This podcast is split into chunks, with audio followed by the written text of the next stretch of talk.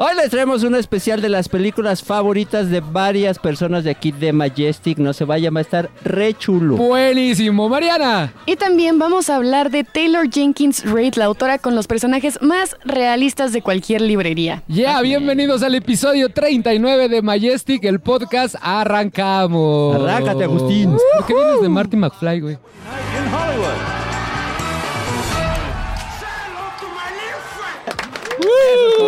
¡Uh! Episodio 39 de Majestic, el podcast. ¿Por qué te estás riendo de mí, Rodo? Porque estás como echando cuerda, Oh, así uh, como dándole. uh, me sentí uh. como de fricción, güey.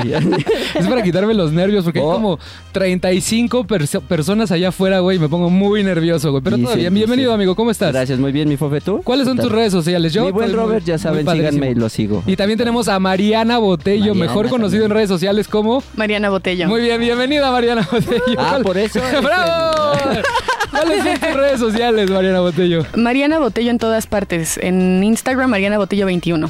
Oye, ¿y siempre te tenemos que decir Mariana Botella? O sea, ¿es completo? Sí, o- viene así.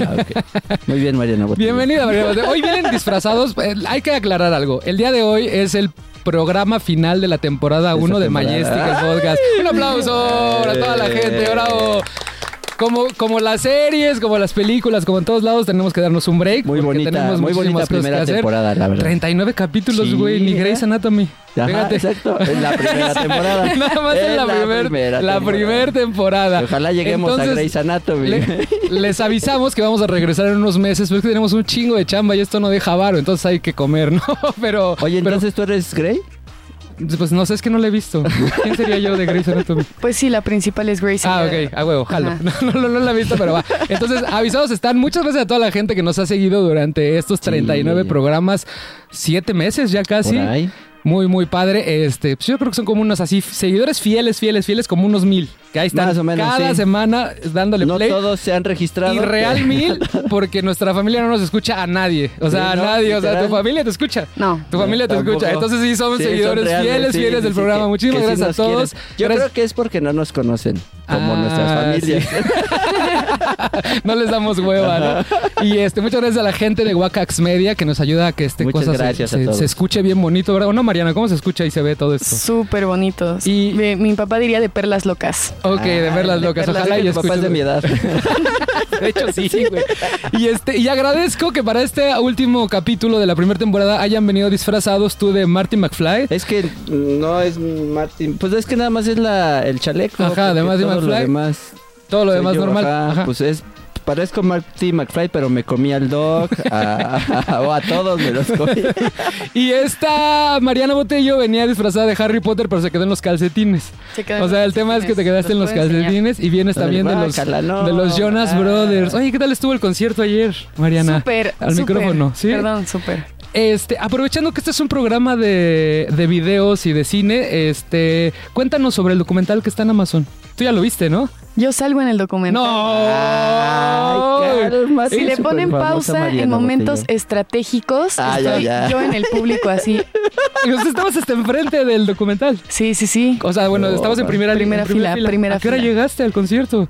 Hoy siempre a los de los Jonas he llegado, o sea, que Un 10 día de la antes. mañana a formarme. Ajá. Hola. Y pues es todo el día en el estacionamiento, ha sido en el Palacio. En el Palacio de los Deportes han sido los últimos, excepto este que fue en la Arena Ciudad de México, pero todos los de antes, Palacio de los. Deportes. Órale. Oye, y para la gente que es fan de los Jonas y no ha visto el documental, ¿por qué lo tienen que ver? Porque Pues, salgo ¿qué va? yo, dice. pues para el- Lo tienes. Sí. 10. ¿Por qué? Pues porque trae todo el contexto, Ajá. o sea, suyo. Realmente da, igu- da igual si te gusta o no la música. Ajá. Es conocer al artista. Siento que luego los juzgamos mucho porque conoces una canción y, y no te gustó o la sientes muy pop o no es tu tipo de música y ya por eso metes al artista como en un bote de basura. Pero realmente ellos tienen mucha historia y empezaron muy chiquitos y vienen como de un pues contexto medio humilde. Entonces pues crecieron de la nada. Eh, Nick habla un poco de su proceso de diabetes, después cuando se separaron. eh, dieron la fin, bueno, dieron la pinta, muchos sabíamos que no, que no les estaba, que más bien, dieron la finta de que les estaba yendo muy bien, pero justo ahí Joe, por ejemplo, habla de que fue una época súper difícil porque después del éxito de los Jonas, él fue así, golpe de realidad, cero, cero, Cero ventas, fama. ¿Cómo así crees? los conciertos súper vacíos. No sí. manches. Ah, pues está inter- suena interesante. Yo no sabía nada de eso. No, Son no, británicos, ¿no? Ellos. No. ¿No? Ay, Perdón, no, no. no, no, es que no los conozco. Vean, no sabía nada de Son de ellos, Oaxaca, literal. Son, son de Oaxaca. ¿Y cómo, cómo se llama el documental? Así, Jonas Jonas Brothers. Brothers, sí. Está, yo solo sé que está en Prime Video, que cuando salió me dijiste, ahí salgo, velo. No lo he visto, perdóname. Pero bueno, esa es la primera recomendación de la semana. La segunda recomendación de la semana es Taylor Jenkins Reid. En la sección de cultura que antes era de, de Robert, que ya le robaste Pero y es ahora que Mariana, Mariana. todavía no le cae en cuenta. De que ¿Ya le nadie- preguntaste cuántos han leído los libros que recomendaste la vez pasada, Mariana? Pues no, pero yo pongo mi granito de arena. Lo que ellos hagan Sí, con la pero no, información. eso- es su Así tema. no, Sí. no- Oye, no- no invita. ¿Por qué vamos a hablar de Taylor Jenkins Reid en el programa final de la primera temporada? Porque es, es algo muy, este... Ay, como muy re- representativo, ¿no? O de- Sí. Para ti, cuéntame. Es una autora que a mí me ha impresionado la calidad de personajes que escribe. O sea, es impresionante. Sinceramente, suyo solo he leído dos libros, que es este, el de The Seven Husbands of Evelyn Hugo o Los Siete Maridos de Evelyn Hugo. Y otro que ya va a salir serie, que se llama Daisy Jones and the Six. Y los dos tienen personajes súper completos. O sea, ahorita les cuento un poco de qué trata cada uno, pero nada más para que se den una idea. Cuando yo estaba leyendo Los, los Siete Maridos de Evelyn Hugo, hubo un punto en el que dije, pues, ¿quién es esta? O sea, ¿por qué nunca había escuchado hablar de ella? Yo segurísima de que era historia de la vida real. Me metí a, buscar así como, ¿quién es Evelyn Hugo o en quién se basa el, el libro? Miles de preguntas de gente preguntando exactamente lo mismo, de que, Sí. oigan, me siento ¿Dónde súper tonta de preguntar esto, o sea, pero está ¿quién tan es? bien escrito esto que la gente se va con la finta de que es documental, o sea, es, Sí. es biografía. Sí, Ah, o sea, eso es el poder de esta escritora. es su poder, sí. Qué chingón. Que yo tengo entendía, yo tengo entendido que de este también van a hacer una serie, ¿no? Que ya está, ya se está grabando en Sí. Netflix. Sí, sí. Y este le pasa lo mismo que el anterior. O sea, si ustedes cuando van a un Sanborns o a una librería son de los que están hasta arriba, ahorita son los bestsellers. ¿Cuánto tiempo lleva en el, en el boom esta Taylor? Pues Taylor realmente casi igual los que escucharon el capítulo pasado al que vine, igual que Madeline Miller, pues 2020. No tengo de ella la fecha Ajá. exacta, pero igual como que pandemia fue su boom, pero ella sí tiene un buen de libros, se los checo en este momento. O sea, ella tiene muchísimos libros y todos tienen muy buenas reseñas. O sea, de verdad podría contar quizás dos que no. Hay uno que no he leído, pero ya lo estoy recomendando porque es una excelente autora. Ah, Ok. pues ármate Es- una lista y pues que te los regalen, ¿no? Pues sí. Oye, qué buena idea, ¿eh? Porque ya va a ser mi cumpleaños. ¿Cuándo es tu cumpleaños, No Mariana? venía preparada, pero... pero ya es mi cumpleaños. Oye, pero por ejemplo este, The Seven Houseman o Evelyn Hugo, ¿de qué va y por qué la gente lo tiene que leer? The Seven Husbands of Evelyn Hugo cuenta la historia de Evelyn Hugo, que es esta actriz de Hollywood súper reconocida, pero nos cuenta toda su trayectoria desde momento cero, que era una chica súper maltratada por sus papás, que pues me les valía básicamente, encuentra el camino eh, al cine gracias a su aspecto, porque es muy, muy, muy, muy bella, pero igual tiene raíces latinas, y va abriendo camino, no siempre de como manera moral, ajá, ándale, no siempre de la manera correcta o lo que todos concebimos como correcto, moral y ético, Ajá. pero se abre camino, protege a los que ama y destroza a los que no. En- y pues ella a lo largo de su vida tiene siete maridos, entonces mientras te cuenta la historia de su vida, de- te cuenta también la historia de sus siete maridos y del verdadero amor de su vida que Nunca fue uno de sus maridos. O es spoiler alert. yo no voy a spoiler. no, no me van a culpar. Oye, pero, eh, pero está contado en primera persona. O sea, es ella narrándote su historia. es una reportera Ah, que ella contrata para hacer su autobiografía. Ah. Bueno, para que le escribiera su biografía y pues es que lo tienen que leer. Mariana. ¿Este cuánto cuesta regularmente eh, así en Amazon o en una librería? Pues ha de andar como en unos 250, 300. La verdad es que ya los libros son carísimos. Es que justo hace O sea- antes de entrar al programa les voy a platicar. Mariana está muy estresada porque no tiene dinero para comprar la cantidad de libros que quisiese comprar y me dijo, es que leer sale muy caro. Y yo, "Ay, oye, ¿Tú qué sabes de ¿sí ¿Tú eso qué si no sabes? tú que ni lees. Porque es que si realmente la- las personas que están acostumbradas a leer tienen que invertirle dos mil baros al mes mínimo muchísimo si quieren estar leyendo un libro a la semana, ¿no? Sí, es que sí, o sea, sí, y cada vez, o sea, está impresionante lo caro que es. Yo al principio, de hecho, me compré la Kobo, el e-reader, que porque era muy barato. Sí, al principio los libros costaban 90 pesos, 120, y yo, ¡ay, una ganga! Pero luego no había todos. To- O sea, los, los más actuales no todos estaban, entonces era un rollo. Y si los conseguías este, en idioma original, en el inglés o pon tu francés, que es como más común acá, pues la librabas. Pero si te salía algún hindú o algún este, no, con pues el ya otro valías, idioma ¿no? chino, pues ya valías. ¿no? No, porque de 1200 pesos el libro No, este, electrónico, no. Porque, o sea, los ebooks ya también subieron de precio, entonces es lo que me estás Ya, diciendo. yo, mi recomendación, y ojalá fuera patrocinio, sí es la Kindle. Es que la Kindle tiene muy buenos precios todavía. O sea, Amazon ha logrado como mantener los precios bajos. Sinceramente no sé qué tanto castiga a los autores. Yo solo sé que como consumidora me conviene. me conviene. Ahorita que nada Sí. más Y leo. es, que, y es que, por ejemplo, Amazon tiene su servicio como Netflix de libros que se llama Kindle Limit, que creo cuesta 120 pesos al mes y puedes descargar las- los libros que quieras. 120 pesos. 125 al mes. pesos yo estoy pagando al mes. No están todos los libros, todos los autores, pero sí vale mucho la pena. O sea, por ejemplo, Neil Gaiman tiene mucho que, que es, creo que nuestro autor favorito porque lo hemos mencionado en todos los programas.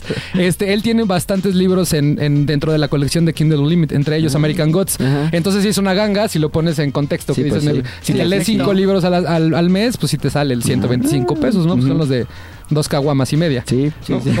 Y sin papas. y sin papas. Este, tú traías unos datos, ¿no? De Sí, Taylor pues Jenkins Reid. eh, la, la buena Taylor, eh, para este libro se basó, ella un tiempo trabajó en el área de casting en Hollywood.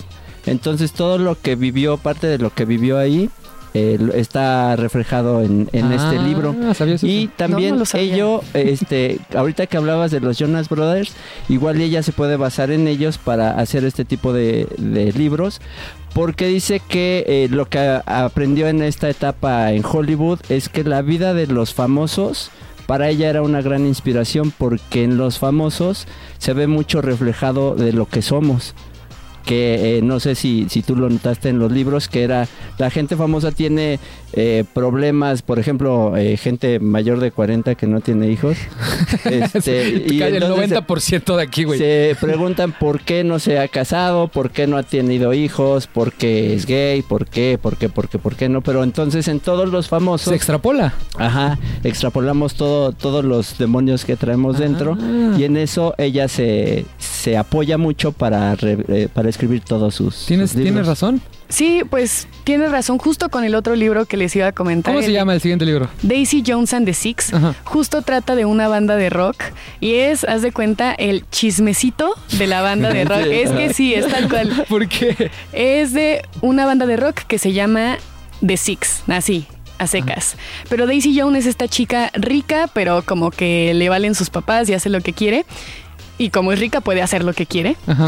Sí, claro. Entonces decide, es, es guapísima, decide ser cantante.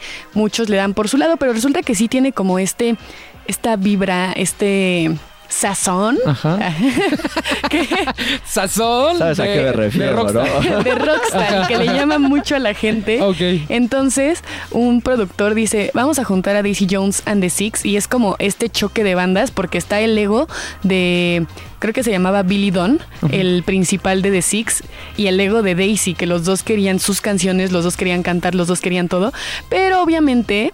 Pues está todo lo demás, Ah. o sea, es un chismecito muy bien armado.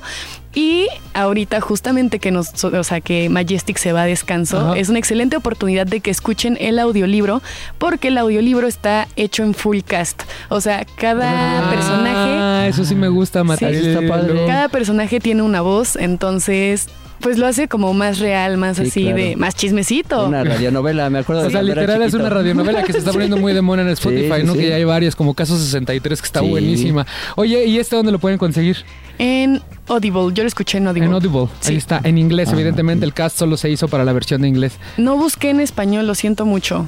Fui poco Es, un buen, es una buena oportunidad para también aprender un poco de inglés, porque por ejemplo hay muchas recomendaciones que me han dicho que no las ven porque justo solo están en YouTube en inglés y entonces se pierden de muchas oportunidades de expandir, ¿no? Lo, que- lo que ya traen. Pero Oye, si, y- ya- si alguien tiene el nivel medio de inglés, eso les ayuda muchísimo para escuchar diferentes acentos y cosas así. Pero antes de, de que avances, eh, justo esta adaptación va para Prime. Para Amazon. Entonces están. Suena están interesante, la- suena como vinil, adaptación. o sea, como que Sí, imaginé sí, un sí, poco vinil de Martin. Ajá. Scorsese. ¿Está escrito para adolescentes, para adultos? O sea, No, ese, ese es ficción. O sea, ese no es para adolescentes. O sea, un adolescente lo puede leer. Es que siempre me complico mucho porque para mí todos los libros son para todos, pero no está escrito para adolescentes, pero un adolescente también lo podría leer. O sea, si es Ah, apto para no es exclusivamente para. Ok, Ah, perfecto. bueno. ¿Alguna otra cosa que quieras mencionar de mi Taylor? Eh, nada, el siguiente libro que yo voy a leer por si andan con el pendiente. Por si no podían dormir. Se llama Los dos amores de mi vida, que narra la historia de esta chica a la que se había casado con el amor de, de prepa. Un día resulta que parece que se murió este hombre, de- se, se cayó el avión en el que venía. No me. Desaparece, después de mucho tiempo logra encontrar un segundo amor que dice, wow, nunca creí volver a sentir esto, pero lo está sintiendo. Y resulta que su primer amor lo encontraron, estaba quizás en una isla desierta, estaba en algún lugar, está vivo y quiere regresar, ella- obviamente él a la vida que había dejado.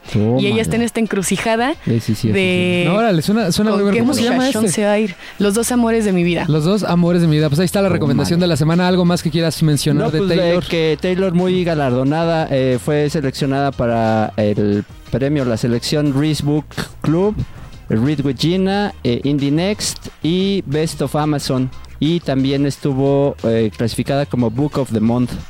Entonces está Órale, sí, lleva- eso es tiene buena. varios varios galardones. Y no se ve tan grande, ¿eh? La Aquí en la fotito que tiene no la- se ve tan la- la grande. bonita Chava. Pues está chavita. Pues aquí Sí, está la sí, recomendación de nuestra sección de cultura. Mariana, antes de irnos y por ser el último programa de esta primera temporada, eh, voy a hacer un ejercicio con todo el mundo que nos recomienden su película favorita y por qué es tu película favorita. Mariana, dime. Miren, mi película favorita puede cambiar mañana. Pero hoy. Pero hoy el día de hoy es un zoológico en casa. Es una película protagonizada por Matt Damon. Ah, sí, sí, ya lo ubiqué. A ver, fíjate. Y también sale El Fanning. Ajá, sí, no sí. saben, peliculón. O sea, sí es. Ay. Yo digo que es drama. Pero trae un mensaje súper cool. Es de esta familia. Es Matt Damon con sus dos hijos. Matt Damon se queda viudo. Y pues como en un momento de querer salir de su. de su. de la vida que estaba viviendo, que no le estaba gustando porque extrañaba a su esposa, dice, pues ni modo, vendo mi casa. Y la casa que le gustó venía con un zoológico. No, ¿cómo crees? Sí, qué ya cool, es ¿no? lidiar con los estos. Es que no la he visto porque Entonces- como que la premisa se me hizo rara, pero ahora que ya estás hablando de, de ella, se la me voy hace a más ver. rara. Ah, la- sí, entonces toda la película trata de cómo él le pone todo su esfuerzo y empeño a que ese zoológico y los animales que están ahí, porque venía con animales claramente, eh, salgan adelante. Ah, que por eso pasen la- zoológico. Sí. Ah, ahora entiendo todo. pasen la revista de la, la revisión del inspector y pueda abrir para la fecha que tiene que abrir, porque obviamente también se está quedando sin dinero. Y trae un mensaje súper, súper, súper bonito que si no ven la película, queden- quédense con él. Es, dice, solo necesitas 20 segundos de extremo valor y cosas increíbles van a pasar. Ah, la bestia, me lo voy a tatuar eso. y por eso te gustó, está por eso es tu película favorita. Pues por todo, porque Por me todo encantan los animales, me encantaría que mi papá hubiera comprado un zoológico, o sea, todo. Pues todavía está a tiempo, ¿no? Tu papá te lo puede Oye, ¿en dónde está, ¿no? amigo? Está como- ¿Lo tuviste Está por- en Disney, sí. Ah, mira, Disney y en Plus, ahí Disney está lo pueden encontrar como un lugar para soñar. Un lugar para soñar. Sí. Me encantó, me encantó sobre todo la frase final. Muchísimas gracias, Mariana. Regresaremos para la temporada 2 a seguir hablando de libros contigo, ¿va? Sí, perdón, rápido. Y también sale este, este actor que es famoso, el que sale de Neil en George de, de la Selva, Este, el que es el riquillo. Sí lo ubican, Ah, todos lo güerito, ubican. sí, Nadie sabe el nombre, Mario pero no lo todos ubica saben porque Mario siempre nos salva el programa. No, no lo Este, ubica, ¿verdad? En esta este- ocasión. Se fue Mario, maldita este, Pero bueno, este- sale él. Este, tus redes sociales, amiga. Mariana Botello en YouTube, Mariana Botello 21 en Instagram. es Thomas Haden Church, Church, No perdóname. sé ni lo ubico. El, el güerito. Pero el güerito que salga El, güerito ese. de George de la. Perfecto, pues ya- ya terminamos el primer bloque de este último programa de la temporada temporada De mañana. 1 de Majestic. Y ahorita que hablamos de vinil, aprovecho porque voy a mandar tres de mis canciones favoritas y me vale madre. Y la primera se llama Kill the Lights de Neil Rogers y Alex Newell, que justo sale en vinil en un momento muy chingón de la serie. Si no la han visto, véanla. Regresamos a Majestic el podcast con Manu y con Puck. Este Robert se va a dar un break. Mariana, muchísimas gracias. Gracias, Este, los dejamos con Neil Rogers. un aplauso, Mariana.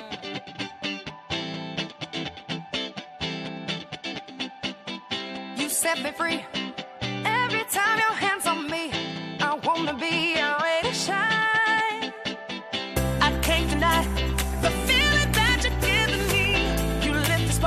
Set a fire.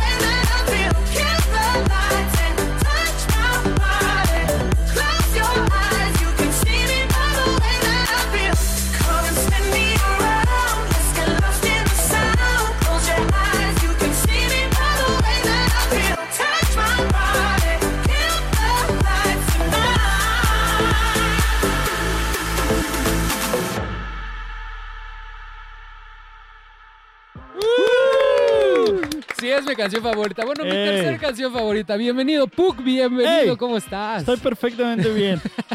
Tengo frío. ¿Cuáles son tus redes sociales, amigo Puck? es arroba grumpy.pup. Oye, Ahí me una pueden cosa, encontrar. ahorita aprovechando que es el Ah, final de no. temporada, eh, ¿cuál era tu especialidad en el podcast de Majestic? El pod- o sea, no, no entendí nunca tu sección, güey. Yo tampoco. ¿Cómo la podrías definir? Era primero juegos, ¿no? Era como de videojuegos, ¿no? De adaptaciones de videojuegos a películas series. Ok. Este. Y así. Y después se transformó como en explicar cosas de cine. Ok. Este. Para las personas, para que puedan disfrutar más sus películas. Ajá, Ajá. Porque al final del día, como es el más joven de todo el crew, es el que tiene menos tiempo que salió de la escuela. Entonces el que trae más frescas las ideas. Ajá, Y el que sí estudió como porque tal todos cine. los demás ya El se nos olvidó todo cine. lo que estudiamos, ¿no? Entonces, este, básicamente fue por eso, fue por, fue por edad. Además me sirve porque así regreso a, a Majestic si se me olvida algo y ya veo. Lo me veo a mí yo explicándome.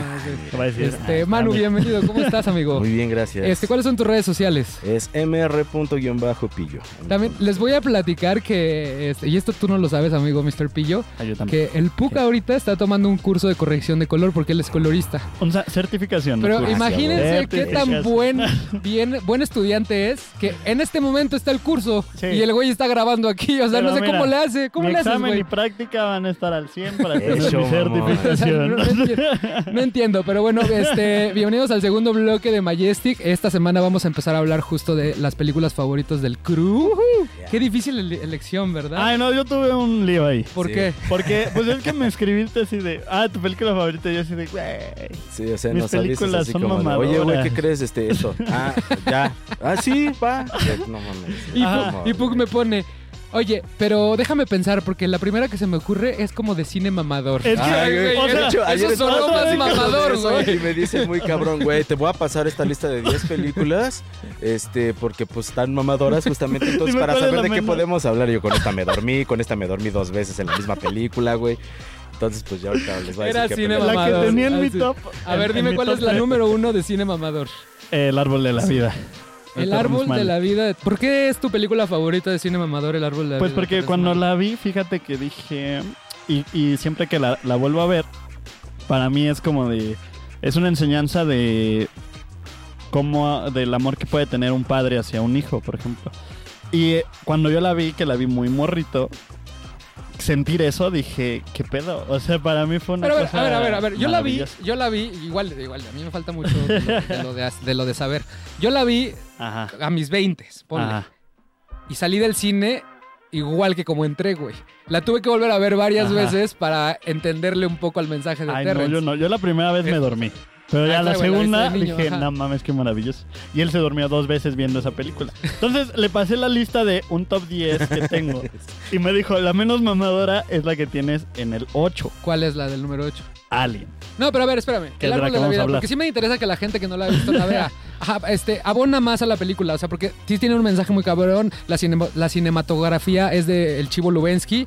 Casi todo lo grabó, o todo lo grabó con luz natural, ¿no? Eh, sí, según yo. ¿A qué se refiere eso, amigo?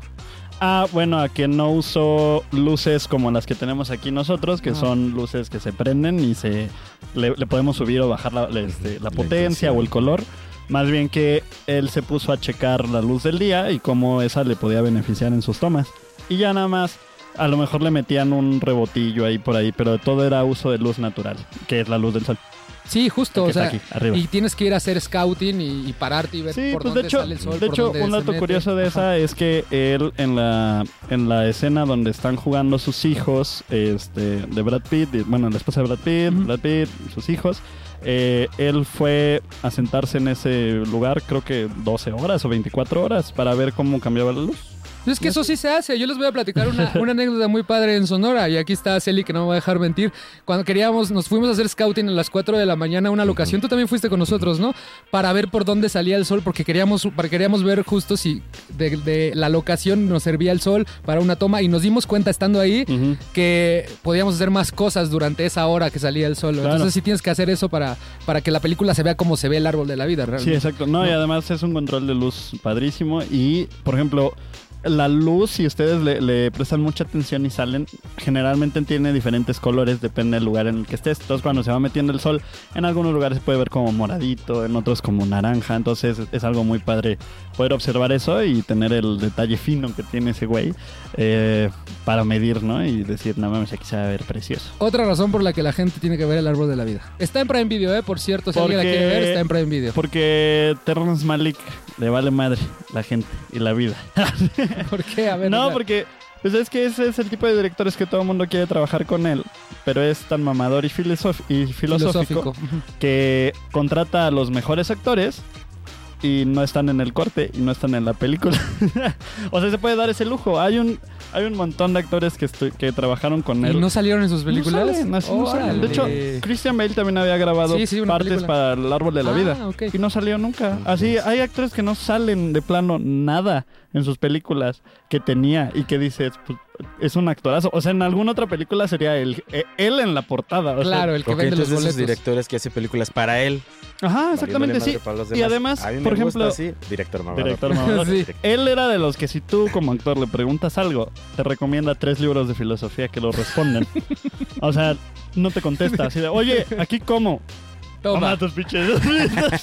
Y vienes mañana ya leído y vuelves a grabar la Ah, Sí, sí, escena. Sí, exacto. Ok, Sí, qué cabrón. O sea, sí es que sí se nota, la verdad, en sus cines. sí, sí. sí. Y ahí en El Árbol de la Vida fue cuando comenzó a abandonar los guiones, que tiene una- unas cuantas películas sin guiones, que son muy buenas. Y ya regresa con un guion en la de Hidden Life, que no sé cómo se llama, Vida Oculta. Oculta, pues, pues, que es creo. una joya, es como un poema de tres horas que podemos hablarlo. Pero... Entonces, Alien, Alien. Ok, bueno, bueno, esa fue la primera recomendación de Puck. El árbol de la vida está en Veanla, Prime lloren. Video. Es una Y joya. tú, Manu, cuando te hice esa pregunta, ¿qué películas te pasaron por tu mente antes de llegar a la número uno? Pues en realidad me fui directo a esa. Ah, sí, de plano, güey. plano, sí me gusta mucho. Ajá. O sea, me van a decir que soy un cursi. Platícale a la gente cuál es y Ah. por qué es tu película favorita. ¿Alguna vez han visto la película de ¿Conoces a Joe Black? Claro. Ah, A Joe Black. no, es, es bellísima esa película. Es Es, una hermosa. película que salió en el 98, hace Ajá. 24 años. Cuando ven cosas buenas que pasan en el 98, que nazca Puck. Ah, Chale, güey. podemos Eh, cortar esta a parte. Sí, bueno, Este, quien lo vaya a dudar. Ajá. Conoce a Joe Black, 1998. Ajá. Sí, de hecho, fíjate que esta película yo la vi sin esperar absolutamente nada porque, bueno, a mí me gusta mucho cómo actúa Brad Pitt y Anthony Hopkins. Y yo ya los he visto trabajar juntos en la película de Belleza, eh, ¿cómo se llama? Eh, Leyendas de Pasión. No sé si la vieron. Y dije, Ajá. bueno, pues voy a verla. Me acuerdo que yo la vi, tenía 17 años, la renté en Blockbuster y la puse en mi VHS. Dije, ay, pues voy a ver estos cabrones así. No mames, me bombardeó la cabeza horrible saber de que pues, trata de un cabrón que tiene que tratar con la muerte O sea, literal. tiene que literalmente con la muerte. tratar con la muerte. Entonces, les platico un poquito el contexto de, de- de este, de esta película. Pero pues trata de la historia de William Parrish, un cabrón de 65 años, este, muy exitoso, tiene lana del mundo, este, es dueño de una empresa de telecomunicaciones. Y de repente se levanta, eh, así comienza la película, se levanta, se toca el pecho y escucha en su, en su mente, sí. Entonces, pues sí que, güey. ¿no? Sí, que de qué, ok, Sí, ajá. le empiezan a suceder una serie de, de situaciones donde escucha la palabra sí, yes. Y entonces le dicen, bueno, pues, ¿qué está sucediendo aquí? Y, el, y la muerte se le acerca, se toma unas vacaciones, la muerte. Para, pues, para, sí, es que literalmente eso sucede. Se toma este, la muerte este, unas vacaciones y va justamente con él y le dice, ¿sabes qué? Pues te voy a dar un poco más de vida si me enseñas lo que es la vida, porque pues tú has sido muy pleno. La historia te lo va contando de una manera como muy lenta, porque dura casi tres horas. Órale, sí está un poquito larga. Este, Está súper bonito. pero pues el quien, quien interpreta la muerte es Brad Pitt. Entonces una joya como este cabrón se transforma en la muerte porque le ves los ojos completamente vacíos y te Sí, causa sí. tanta, tanto misterio y tanta ternura su actuación. Porque además estaba bien todo lo que se- sí, pues sí, y más o menos, ¿eh? Sí. Y, y la verdad es que te toca temas justamente de lo que es- viene siendo la vida, la muerte y principalmente el amor. ¿Y a ti te pegó específicamente nada más porque la viste o hay algún otro contexto atrás que digas, es que esa película me marcó y, y la Yo veo tengo por una eso? con ese. Pues no, fíjate, yo estaba muy chavito, realmente Ajá. digo, yo no esperaba absolutamente nada, pero jamás había visto en hasta ese momento una historia donde te platicaran pues qué sucedería si la muerte se tomara unas vacaciones y realmente pues el tiempo que nos queda a nosotros de vida y cómo lo aprovechamos tal cual. La has visto muchas veces. Un chingo de veces. ¿Cuántas veces? ¿Cuántas es un chingo? Como unas 30 veces. Órale, no, sí. sí es un chingo. Son de esas que le estás así Sí, swipeando. pedo. O sea, y si la ves así en la tele, así de, ah, no manches, está esa película. Y- Ya te la chingaste. O sea, al momento que esté, sí, por Sí. supuesto. Órale, ¿qué, qué anécdota tenías, Pucas? Yo tengo, eh, haz de cuenta que era la película favorita de mi papá también. Entonces cuando, cuando me dijo que, le, que iba a hablar de ella, dije, ah, qué bonito, porque además es una película que, que me toca mucho, porque pues cuando se muere mi papá, pues yo regreso a ver la película y digo, ay, no qué pedo con esta película. Y es una de las dos, este, eh, referencias que yo tuve para hacer mi corto. O sea, mi corto que Ah. aparte se lo dediqué a mi papá. Este, Y conoce a Joe Black es una Conoce de a las Joe Black referencias. ¿Cómo es se llama una- tu corto, La amigo? referencia se llama Cuatro Paredes. ¿Cuá- ¿Dónde lo puede ver la gente? En Filmin Latino. Ahí está el- para disponible para quien quiera y en Vimeo. Está bien bueno, la verdad. Este, Este, ajá, esa- ganó varios perdón. premios, ¿no? Sí, sí, ahí anda. Eso. Todavía Eso, anda- Fucas. Un aplauso para el Fucas. Todavía rutas, Para que le crean de que sí habla de Este, cine con contexto. Ajá. Sí, pero entonces Joe Black significa mucho para mí por eso, porque es una película súper bonita. Este, y que era la película favorita de mi papá. Y me basé en esa y en Las Intermitencias de la Muerte, que es un libro que puede venir mañana a hablar de él. Ah, este, Ok. para hacerme corto. Entonces significó mucho para mí que hablaran. de Qué chingón. Si alguien la quiere ver, está en Netflix, en HBO Max y en Claro Video. ¿Alguien tiene Claro Video? Bueno, está en esas Ah, tres. Yo por Está, está en, Telcel. esas tres, este, en esas tres plataformas. Este, ¿Algo más que quieras hablar de Conoces a Joe Black, amigo? Pues no, realmente es muy entretenida. Bueno, les voy a platicar algo. A pesar de Ajá. que la historia, digo, es pesada y demás, es una historia muy buena. Tiene, tiene un tema bastante profundo de la vida. Pero curiosamente no recaudó nada. O sea, los ¿Cómo traigo como Ah. dato. O sea, sí, o sea, costó 90 millones de dólares.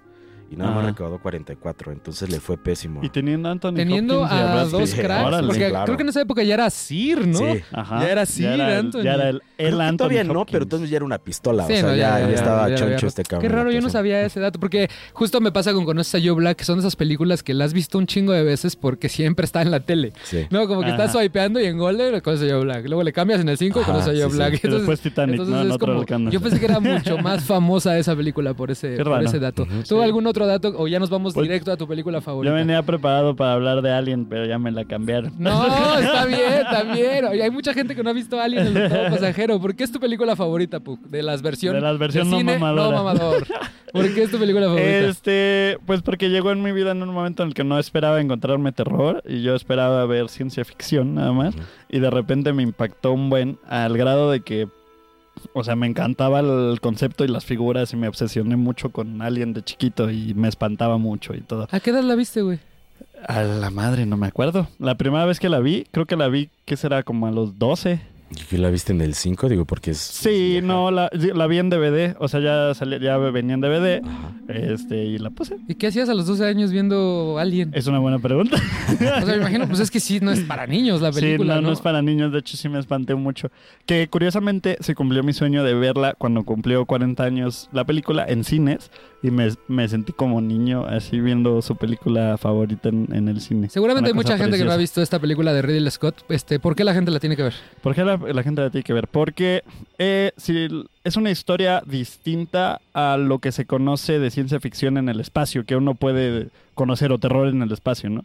Este, que todo el mundo iba como por el lado de la fantasía de Star Wars Ujú. o de 2001 y en este momento es así como de, bueno, ¿cómo hacen- podemos hacer que sientas terror con algo que desconoces, ¿no? Y es, creo que ahí donde, donde se genera el impacto. Y además es una película que no es como las de terror actual, que es como de, lo importante es que salga el monstruo o esto. Aquí el monstruo sale cuatro minutos. No O sea, en Alien manches, sale ah, cuatro minutos. Órale. Eh, y te tiene tenso toda la película. O sea, o, o- o por lo menos a partir de la mitad está súper tenso.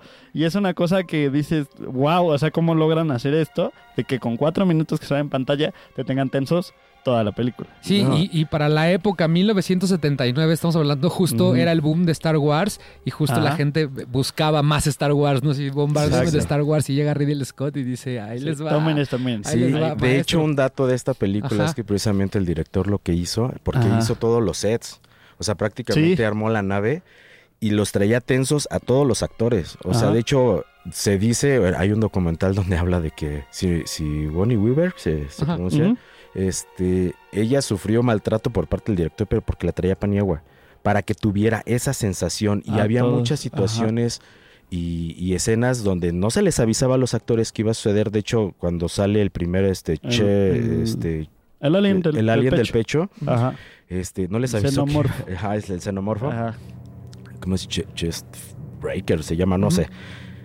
No les avisó, entonces la- las reacciones de los actores, principalmente de una güerita que no sé cómo se llama la actriz, Son reales sí, son completamente. se cagó del susto Pero- porque dijeron, ¿qué pedo? No Pero manches". además ni siquiera sabía ella que le iban a aventar sangre. Entonces de repente le cae sangre y Sí. es así como de no, No, y mames. aparte o una espuma así como rara, Sí. atrás asquerosa. Ridley sí. Scott tortura- torturando actores desde 1979. Sí, pero, pero Pero es que es la única, es la única Sí, forma sí, sí, en la sí, que, en la que, en que tomas, tienes estas reacciones genuinas. ah, Este, por ejemplo, no sé si han visto Gemas Ocultas, la película de Adam mm, Sandler en Netflix. Creo que sí. Ah, Este, sí, de los. Sí, Brothers, sí, sí, de los sí. Brothers. Ay, no. Hay una que es una Me película que también te tiene en tensión constante. Esa, esa es una mini recomendación. Pero hay una, hay una escena de esta película de los Safdie donde están, este Kevin Garnett está revisando la, la roca esta que es como el tema principal de la película, que es como un diamante. Y este, y no le avisó el los directores, que son dos directores, que se iban a, iban a tronar el vidrio de la estantería. No. Los únicos que sabían eran los cinefotógrafos. No, y aparte, eh, en esa película todo lo tiraron con, con lentes muy largos, o sea, 135 mínimo, si mal no recuerdo. Este, entonces no le avisaron a nadie. Entonces la reacción de todo el mundo es genuina, güey. Porque le dice, a ver, tenemos una toma y a la de tres. Una, dos, tres. Y truena como que todo el vidrio con todas las joyas. No, y todo el mundo se saca de pedo y así, pero es porque no le avisó a nadie. Esa es una gran forma de hacer lo mismo Sí. que hace Alien, ¿no? Entonces Sí, está súper exacto. chingón ese tema. Sí. ¿Alguna otra cosa de Alien para que la gente la vea? No, pues fíjense que aunque costó 11 millones de dólares y recaudó 105, ¿no? Este, pues no sé, era bajo presupuesto para lo que tenía pensado Ridley Scott. ¿no? Porque, por ejemplo, con todos los diseños de este Geiger, que es un artista Sí, no, cada vez, maravilloso, que, es cada vez que vienen expos de él, es que sí, una es semana increíble. para poder entrar. Este, pues todo lo tuvieron que resolver algunas cosas con no presupuesto, ¿no? Entonces, el clásico que todos conocemos es que los huevos eran huevos de gallina pintados para que Ah. parecieran, este, pues los huevos, cuando ven así que todo el nido, ¿no? Y cosas así. Y también el de la portada es huevo de gallina. Ah, y ya no después, manches. ya cuando se acerca, es el mecanismo ese que se abre. Ya lo, lo estoy viendo. Eh, y otro dato interesante, eh, hay una estatua eh, del ingeniero, ¿no? Cuando llegan y ven a todos los huevos, este, medía 8 metros la estatua, pero Ridley Scott dijo, quiero que se vea más grande. Entonces, cuando bajan los dos astronautas a caminar por ahí, usó a sus hijos y los vistió como astronautas. Para que se Para que ellos se vieran chiquitos y la estatua se viera... Me gustó mucho esa edad. Aplicó un hobbit, ¿no? Que eran niños Sí, vestidos exacto. de hobbits. Exactamente. Y el xenomorfo, pues, tenía 900 animaciones de todo su cuerpo. Pero prácticas. Ajá, o sea, para Wow. movibles, 900 eh, Piezas formas hidráulicas que se podían Wow. mover y, así, y sobre todo en la cabeza. Sí, mangueras Ajá, para que todo el tiempo salivara y Ajá, ah, bueno, es que tenía, a eso de la saliva es que le tenían que echar lubricante, un chingo de lubricante para que pudiera funcionar. Entonces de repente cuando abre la boca, pues se le escurre todo el pinche de ese y les gustó un chingo. Qué chingón. Pues ahí está, ahí está la recomendación de Sí, véanla, esta es una semana. joya. ¿Algo más que horitas. quieras abonar al tema de Alien, amigo? No, pues yo soy fan de Alien. De Yo hecho, soy- yo ay, creo yo que amo, pues, sí. a lo mejor no, no va tan... Bueno, sí. Una Ajá. precuela que se podrían aventar es Prometeo. Sí, pero Es una joyísima esa. Necesitamos Joya. otro capítulo Y además- para hablar de. Prometeos. No se veían, ah, sí, ah, Prometeo. Además no se veía una mujer protagonista en una película de ciencia ficción como, lo- como En lo esa fue. época. Ajá, exacto. sí, Entonces Alien es un rompemadres y sigue siendo un ícono esta... Sí, esta claro. Sigourney Weaver. Ándale. Eh. Este, si la quieren ver, está en Star Plus, Star Plus. que eh, justo ayer cumplió un año. Yo fui de los primeros suscriptores. Deberían de mandarme una suscripción gratis, no sean culos. Pero bueno, ahí está la recomendación de esta semana. Tus redes sociales, Pug. Arroba grumpy.puki. Algo que le quieras decir a la gente por habernos visto durante seis meses en la primera Que temporada. escriban, ah, bueno, que tengan paciencia. y que escriban que quieren la segunda temporada ya, porque yo también la quiero. Ok. Y ya. Mano, tus redes sociales. mr.pillo. ¿Alguna cosa que le quieras decir a la gente? Pues, pues gracias por vernos, por escucharnos y pues nos vemos aquí. Por la semana. aguantar. Por aguantarnos. sí, sí. Perfecto. Regresamos con, mira, el cierre, la cereza del pastel. Que creo, creo este. Ver es la razón por la que este, este programa tiene mil, este, mil seguidores. Regresamos con Ver y con Robert. Los, nos- los dejo con otra de mis canciones favoritas, Mr. Blue Sky, de Electric Light Orchestra. Regresamos a Majestic, el podcast.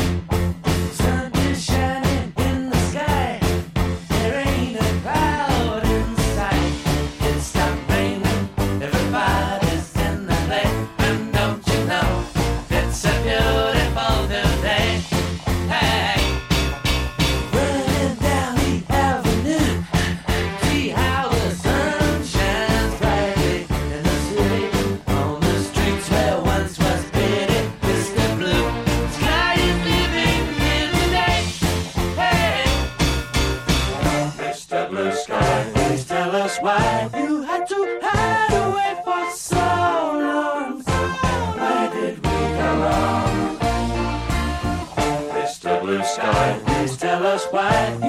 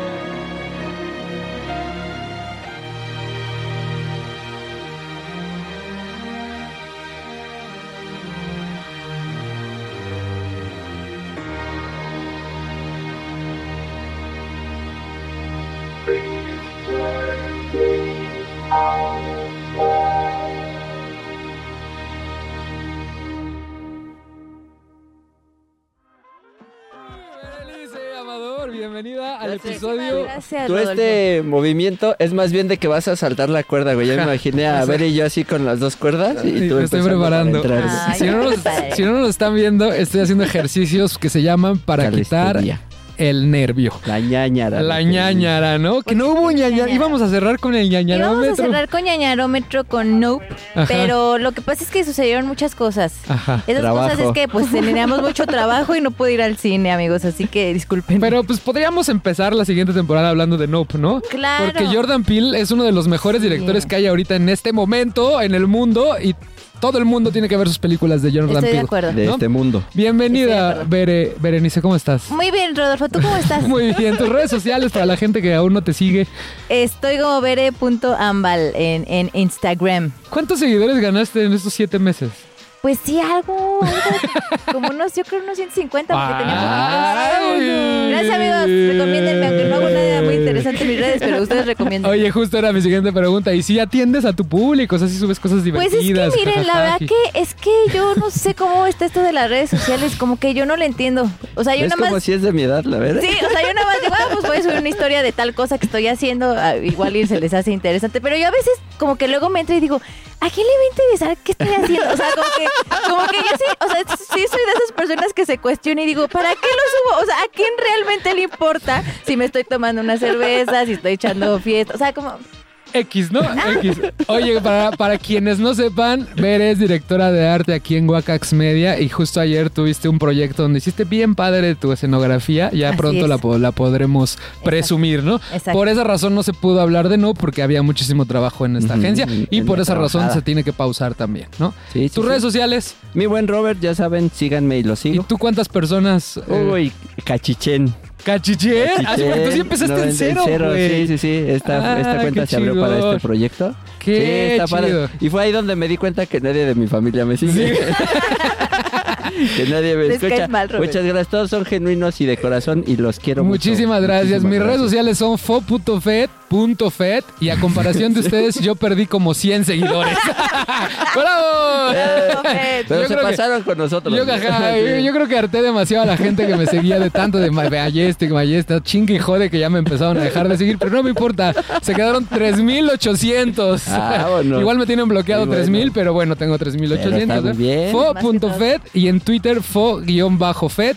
Este, síganme en Twitter porque sí su- este, retuiteo cosas bien padres. O sea, Sí. yo no pongo nada, Sí, pero no, retuiteo cosas bien padres. Oye, yo tampoco le entiendo al Twitter. No, es que no lo Está entiendo. bueno. Pero bueno, mejor vamos a lo que nos truje Chencha. A, los que nos- a lo que nos truje Chencha, hoy vamos a hablar de las películas favoritas de cada uno. de Las nos- películas que nos hicieron, como dijera en Netflix. En- Y sí, ¿eh? Porque la, la que- de la que yo voy a hablar sí me cambió la vida completamente. O sea, hay un antes y después. Hay un Rodolfo antes y después. O sea, antes de ver esta película era Rodolfo y cuando la vi ya era Fofet. Oh. ¡Ah! Pero, pero. Pero empecemos con Berenice Amador. ¿Cuál es la ganadora? Tú que sabes tanto de cine, ¿cuál es la película favorita que la gente tiene que ver y por qué? ¿Nos quieres decir unos dos este del top 3 o nos vamos directo al 1? No, mira, o sea, cuando me dijiste piensa en tu película favorita, pues sí me conflictué bastante porque, pues, obvio, es muy difícil decidir eso, ¿no? Pero cuando me dijiste una película que te haya marcado, dije, ¡ah! Ah, fácil. Ahí ya Ahí ya cambia. es otra cosa. Patronum. Ahí es otra cosa, porque películas que me gustaron mucho, por ejemplo, eh, está la de Volver al Futuro. O sea, Ajá. cuando yo nací, evidentemente ya tenía tiempo que había salido. Bueno, no es cierto. No. 85. Ya ibas en la secundaria, veré No, salió. Ya había salido, pero yo la veía un poco más grandecita y siempre Ah, me es que volaba. porque llegó el cine Siempre tarde me a tu volaba mi pueblo. cabecita, ¿no? Yo decía, ay, no, qué padrísimo poder viajar. Y entonces siempre he tenido como tendencia a ver cosas o leer cosas muy fantasiosas, o sea, que me, que me saquen completamente de mi realidad. Porque creo que como que sufro un poquito del tedio, que le llaman. Entonces, como que esas cosas a mí me gustan mucho. Ok. Entonces, cuando yo tenía 13 años, en la secundaria, eh, mi profesor de arte nos dijo, oigan, vayan al cine. Ah, porque en mi pueblo había un cine bien, chafe, bien chavita. Porque yo soy En de tu pueblo había profesor de arte, o sea, de ahí Ah, pues es que empezamos. yo iba al colegio, empezamos, amigo, iba al. Pero es que él era el de matemáticas, El el de de, arte, el de historia, el, música. director, No, no, no, no. el conserje. El chiste es que nos dice nuestro profe, oigan, este, vayan al cine porque va- van a pasar una película que está basada en unos libros como para niños muy padres y bla, bla. Entonces, o sea, casi casi nos dijo, tienen que ir, ¿no? Ajá. Entonces ya mis amigas y yo, ah, sí, vamos. Entonces entro a la sala y sale así la primera toma que es cuando llegan Dumbledore y McGonagall. Ajá. Creo que sí son ellos. Este, o sea, como, ay, o sea, eh, momento uno de Harry Potter y la piedra filosofal, dije, ya vale madre. Te atrapó. O sea, ese güey con el, el señor, perdón, eh, con el encendedor Sí, apagando las. Ajá. dije, ¿qué estoy viendo, Dios mío?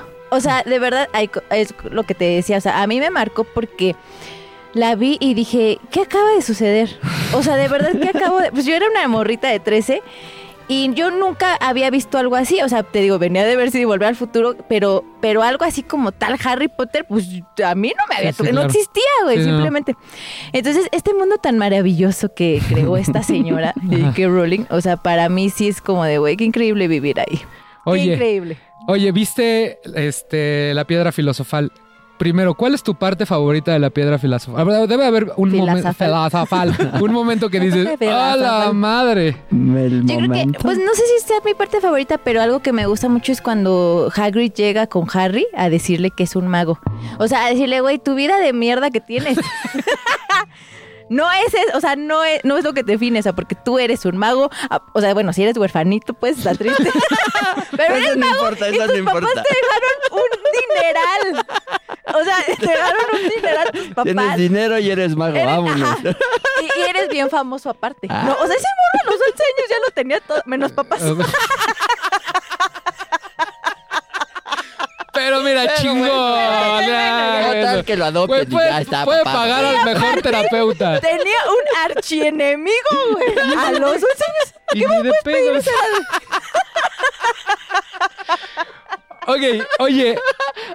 Y Total, cuando. Los papás, ¿para qué? No, Ni Nada más te castigan. Y ya, cuando sale la piedra filosofal, te diste la tarea, dijiste, ah, chinga, ¿esto qué pedo? ¿Y leíste los libros? Claro, o sea, yo llegué a mi casa, mamá, mamá, acabo de ver una película bien padrísima y hay unos libros. Y yo, cómprame todos. Ay, y mi mamá, a ver, bueno, te voy a comprar el primero y si veo que sí lo lees, pues ya te voy comprando.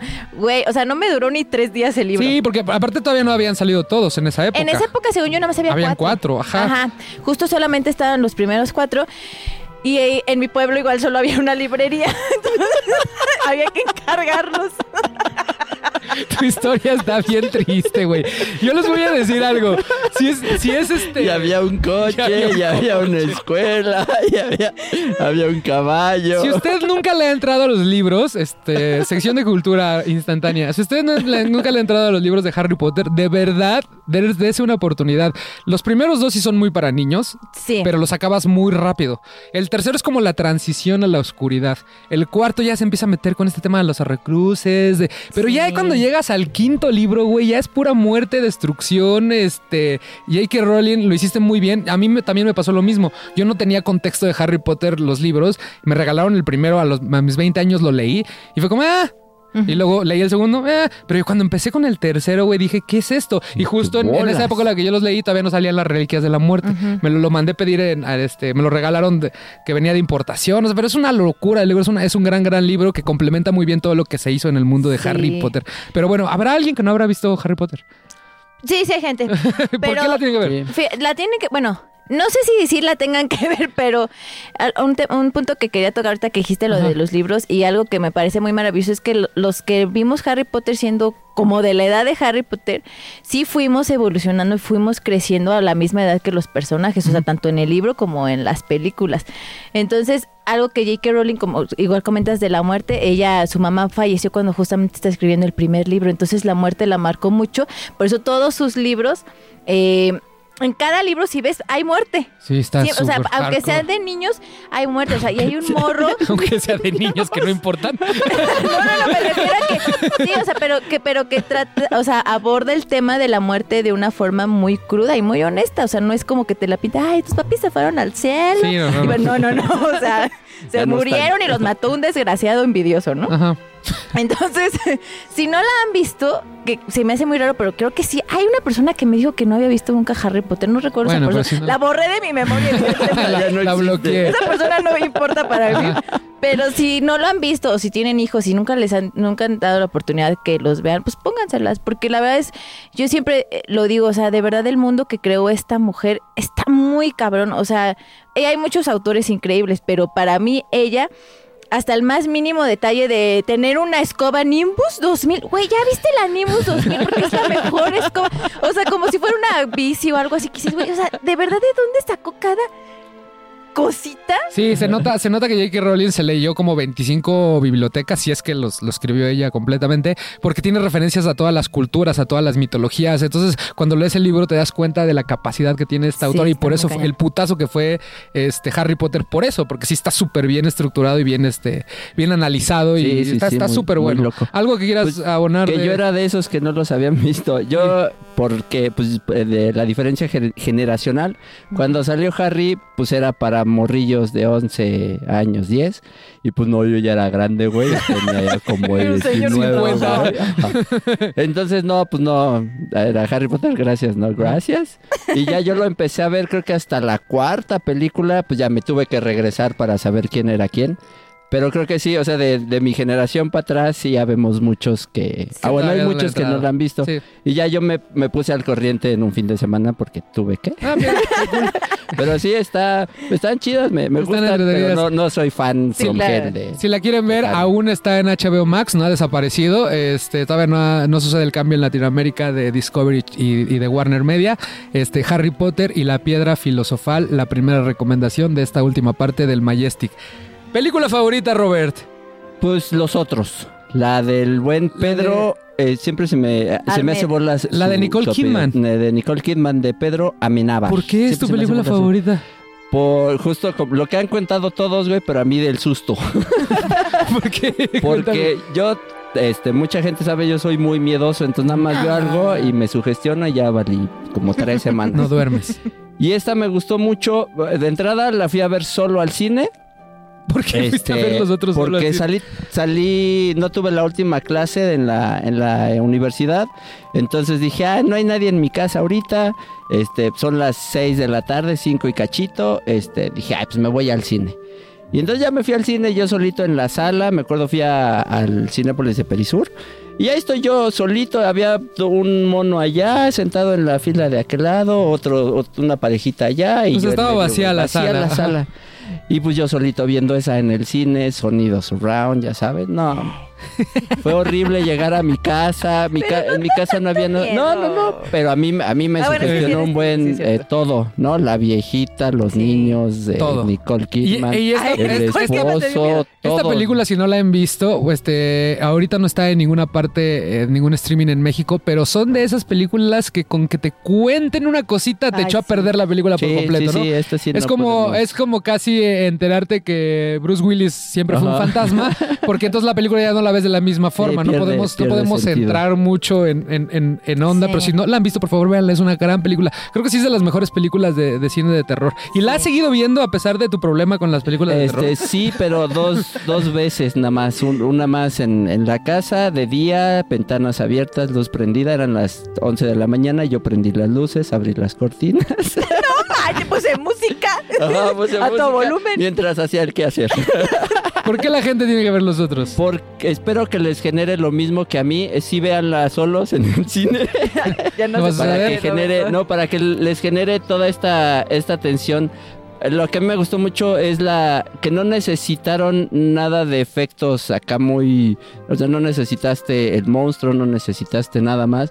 Eran elementos muy básicos y era puro, a mí se me hizo puro terror psicológico, que lo único que necesitas es una buena película y tu cabecita Una buena historia. para una buena historia para dejarte ir y Ya. pues que te Y que fluya. que, fluya toda la, la Tú cosa. que eres experta en los ñañarómetros, Ñañarología. ¿en qué nivel está los otros? Ay, no, es que sí está muy buena. Sí está muy alta. No, sí, sí, sí, sí, está muy alta. Yo, yo le pondría como 20. Si tuvieses es 20, si tuvieses que calificarla con el No, ñañarómetro no, Mayer. 9.9. Ah, de plano. Sí. Sí. No, Wow. es que sí está muy buena. O sea, como dices, ese, esos 10 giros de tuerca que tiene la película. Ay, cabrón, ay, cabrón. Ay, co- O sea, como que va de una cosa a otra y dices, ay, está increíble. Terror psicológico, ¿no? Se podría Sí, claro llamar así sí, como. sí, te- sí, es terror Y me, psicológico me encontré un datillo de esta peli que Nicole Kidman quería renunciar cuando estaba en los ensayos.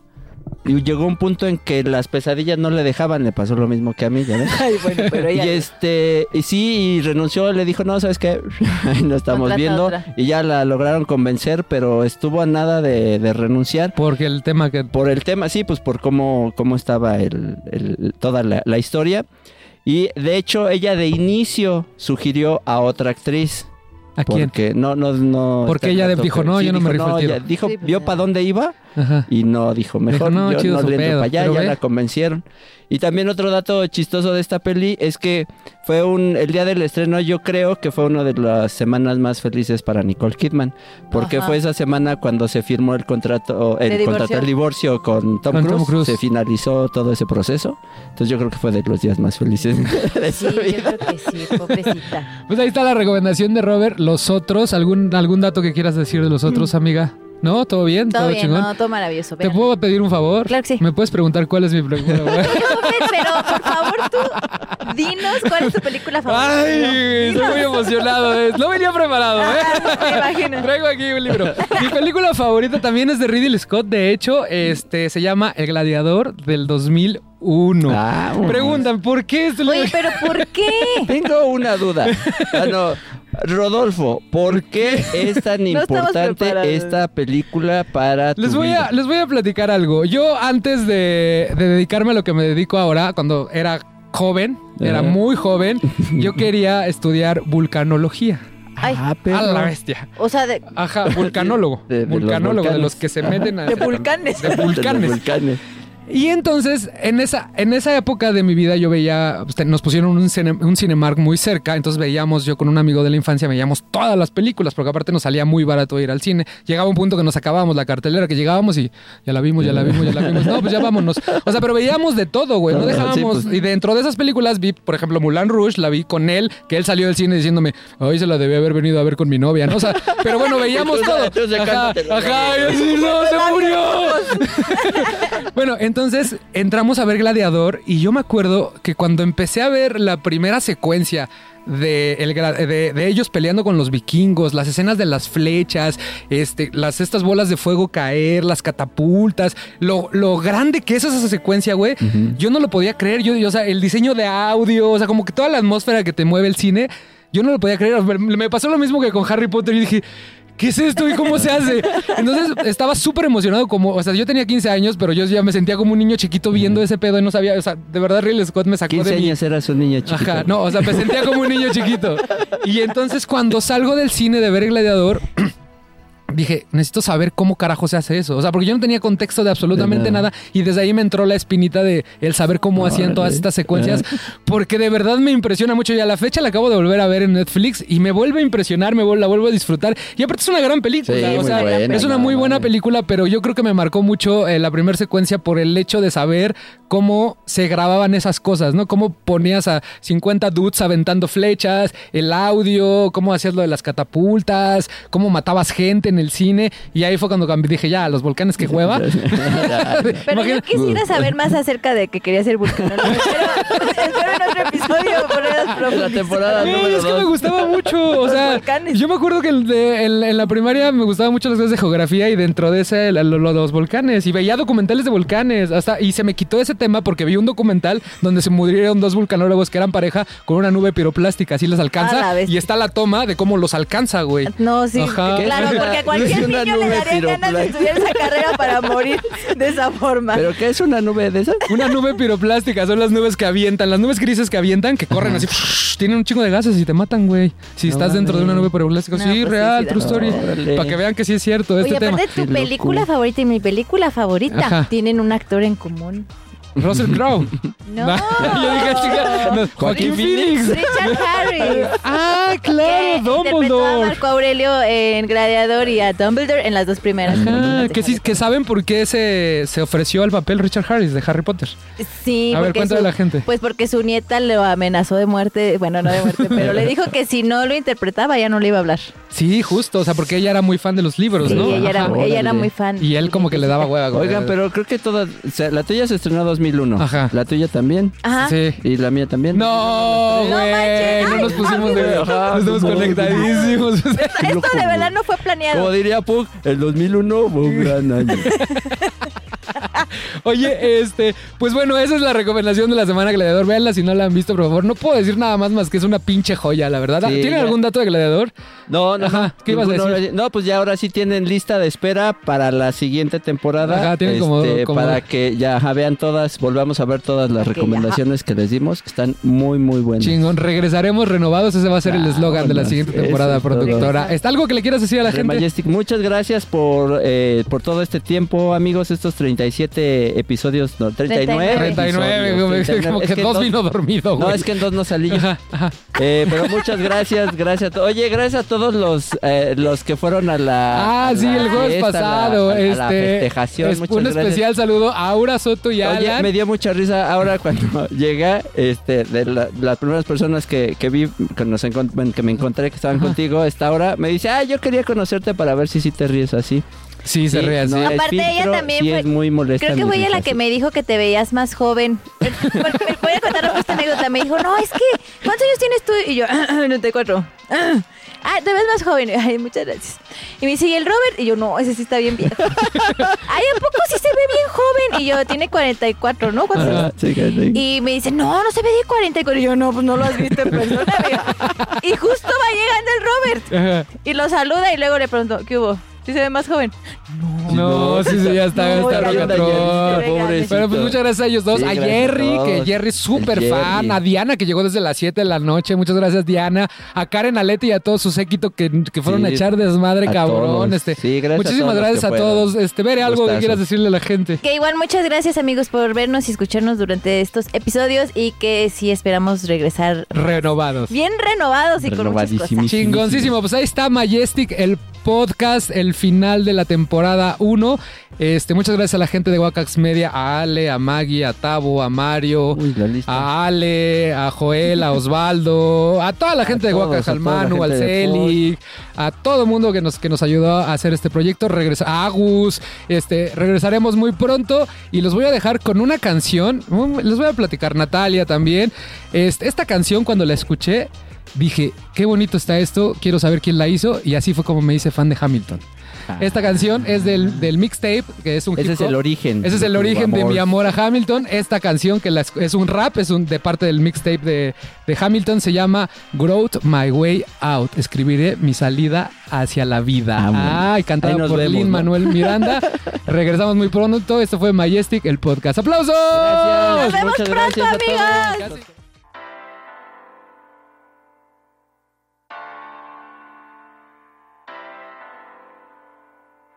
My way out. When the world turned its back on me, I was up against the wall. I had no foundation, no friends or no family to catch my fall.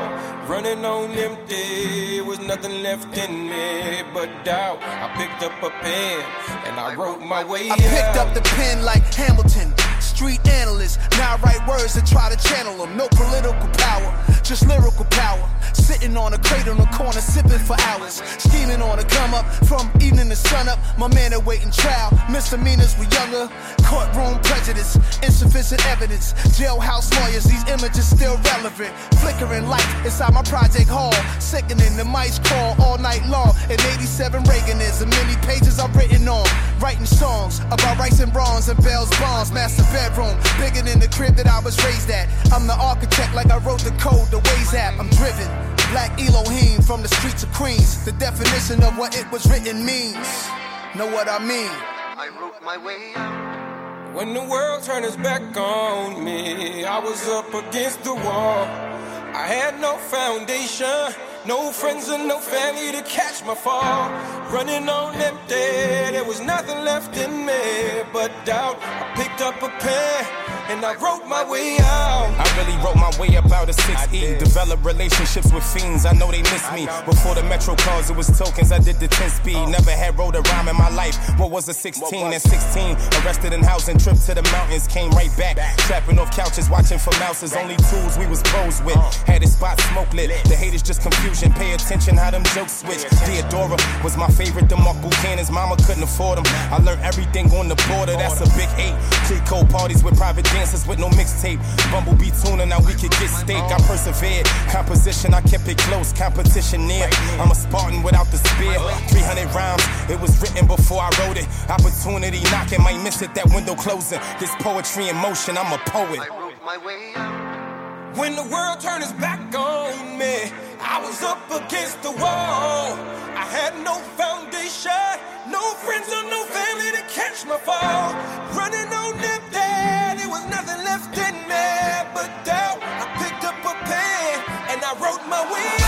dubbing these rhymes in my dual cassette deck. Running out of time like I'm Jonathan Lawson's rent check. My mind is where the wild things are. Maurice Sendak. In withdrawal, I want it all. Please give me that pen back, y'all. I caught my first beating from the other kids when I was caught reading. Oh, you think you smart? Blah, Start bleeding. The pops tried in vain to get me to fight back. Sister tapped my brain, said, Psh, you'll get him right back. Oversensitive, defenseless. I made sense of it. My pencil in the lengths to which I'd go to learn my strengths and knock 'em senseless. These sentences are endless, so what if they leave me friendless? Damn, you got no chill. You're right, I'm relentless. I know Abuela's never really gonna win the lottery, so it's up to me to draw blood with this pen hidden artery. This Puerto Rican's brains are leaking through the speakers, and if he can be the shining beacon this side of the GWB and shine a light when it's gray out. I wrote my way out. Oh, I was born in the eye of the storm.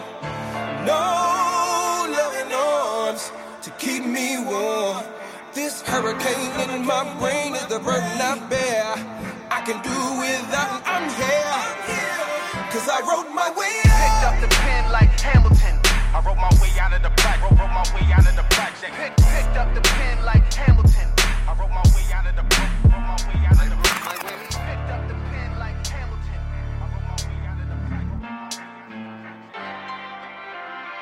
I wrote my way out. Uh, really, I saw like a, a hole in the rap game. So if I wanted to put my little two cents in the game, then it would be from a different perspective. I thought that I would represent for my neighborhood and tell their story, be their voice in a way that nobody has done it. Tell the real story.